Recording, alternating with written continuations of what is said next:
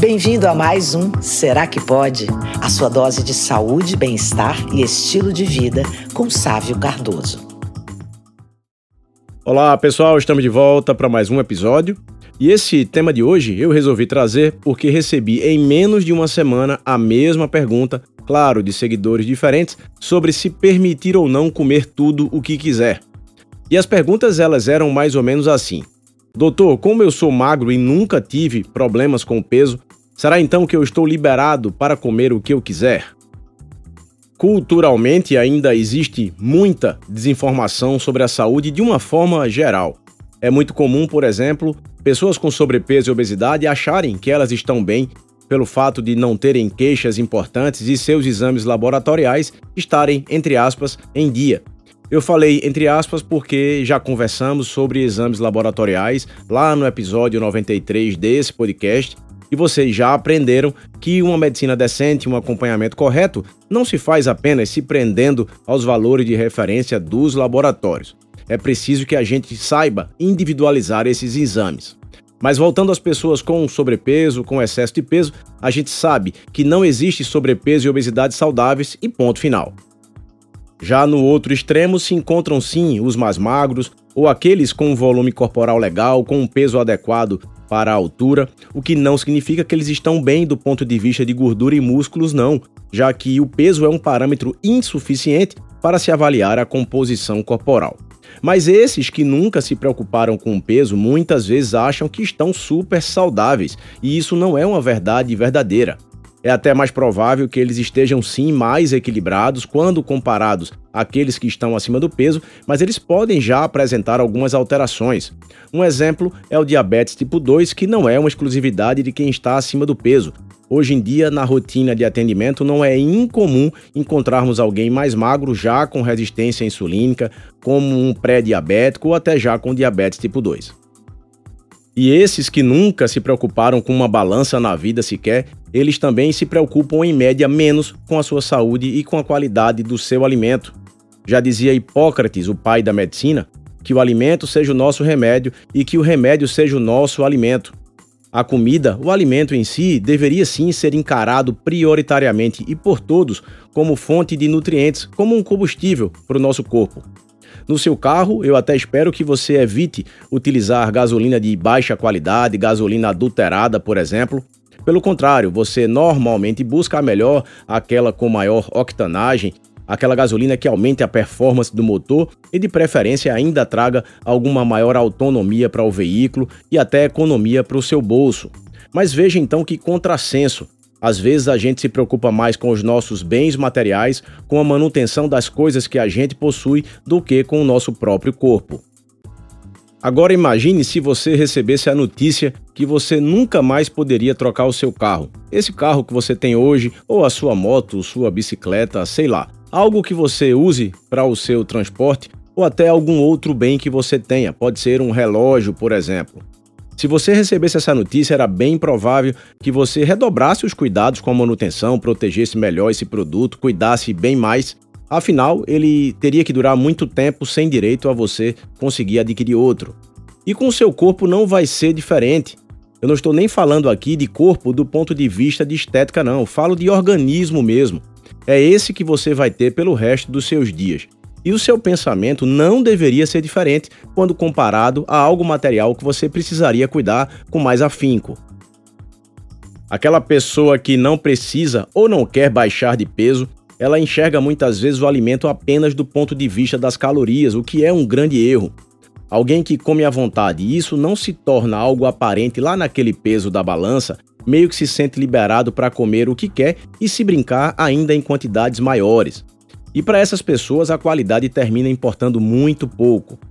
E nós não estamos mais numa fase de achar que a comida X ou Y ela não deve ser consumida apenas porque engorda. Ela até pode engordar sim, favorecer acúmulo de gordura no seu corpo, mas é claro que o buraco é bem mais embaixo. Cada alimento vai promover sinalizações no nosso corpo que precisam, claro, ser levadas em consideração. Isso tanto do ponto de vista dos macronutrientes, ou seja, se são alimentos mais ricos em proteínas, gorduras e carboidratos, mas também dos seus componentes da sua origem, sem falar dos micronutrientes, vitaminas e minerais. Se trata de algo mais natural, com nenhum ou quase nenhuma intervenção humana, ou é um alimento que você vem consumindo que veio da indústria, cheio de gorduras trans, enriquecidos com flavorizantes e conservantes, sem falar naqueles corantes e substâncias para realçar sabor, algumas delas sabidamente cancerígenas. A gente não pode considerar esses dois tipos de alimento como se eles fossem iguais e causando o mesmo tipo de sinalização para o nosso corpo. E olhe que eu até entendo esse pensamento de ah, já que eu não engordo, eu não preciso me privar de nada. Saibam vocês que eu já pensei assim também lá na minha infância, na minha adolescência. Eu tenho um perfil ectomorfo, sempre fui muito longilíneo, magro mesmo, e isso me incomodava bastante. Então eu, naquela época, entendia que eu não precisava me privar, porque as comidas, por piores que elas fossem, doces, açúcares, etc., além de saborosas, elas me ajudariam a ganhar peso. Essa era a ideia que eu tinha.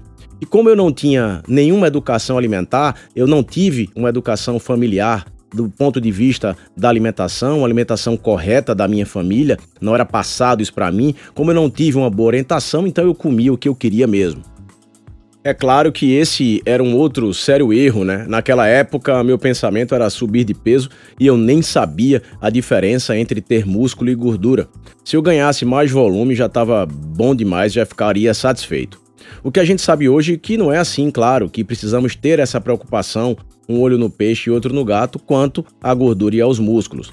Claro que com orientação, com o passar do tempo, eu fui passando a me alimentar melhor e digo mais, por conta própria, fui fazendo os treinamentos que eram recomendados, sempre gostei de treinamento resistido e isso me ajudou a não só ganhar a massa muscular que eu tenho hoje, mas também manter o meu percentual de gordura baixo. Então, pessoal, a resposta é óbvia. Todos, sem exceção, devem se preocupar com o tipo de alimento consumido. Se alguém pode se permitir um consumo maior desse ou daquele macronutriente, Aí é outra coisa, aí entra o que a gente sempre defende, que é ter um plano, um cardápio individualizado. Afinal de contas, a dieta que a sua amiga, sua vizinha, sua irmã ou até o seu colega de trabalho faz não é a dieta que serve para você. É imprescindível que você tenha a sua. É claro que todos terminam tendo as suas exceções, e aqui em casa, por exemplo, nós temos as nossas também. É claro que quem é mais magro, quem tem a sua composição corporal em dia, vai poder comer até algo a mais fora do seu padrão, da rotina correta, em comparação com aqueles que estão precisando mudar a composição do corpo, emagrecer ou até mesmo estão em modificação da alimentação para tratar alguma questão de saúde. O que precisa de verdade é mudar a relação que se tem com a comida. Precisamos todos nós sermos bons propagadores, propagadores de boas práticas alimentares, de informações sobre o que nos faz bem e sobre o que não nos faz bem. Infelizmente, muita gente termina mantendo um comportamento errado de alimentação por desconhecimento mesmo. A própria mídia tem um papel importante nessa história e isso inclui também as redes sociais.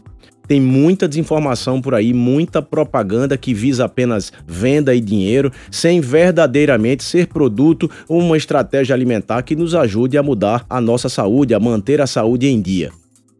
Independentemente se você precisa emagrecer ou não, se nesse momento, se atualmente você se sente bem com seu corpo ou não, é preciso que haja um maior entendimento sobre o papel da alimentação saudável na sua vida, na manutenção da sua saúde, buscando um envelhecimento com qualidade e com autonomia. E não esqueça que o seu corpo não é lixeiro, e é esse e somente esse que você tem, como a gente falou antes. Então tenha muito cuidado para que seus prazeres alimentares de hoje eles não sejam motivos de arrependimento amanhã. Porque uma coisa eu posso lhe garantir: a conta, a fatura, ela até pode demorar a chegar, mas pode esperar que um dia ela chega. Por hoje é isso.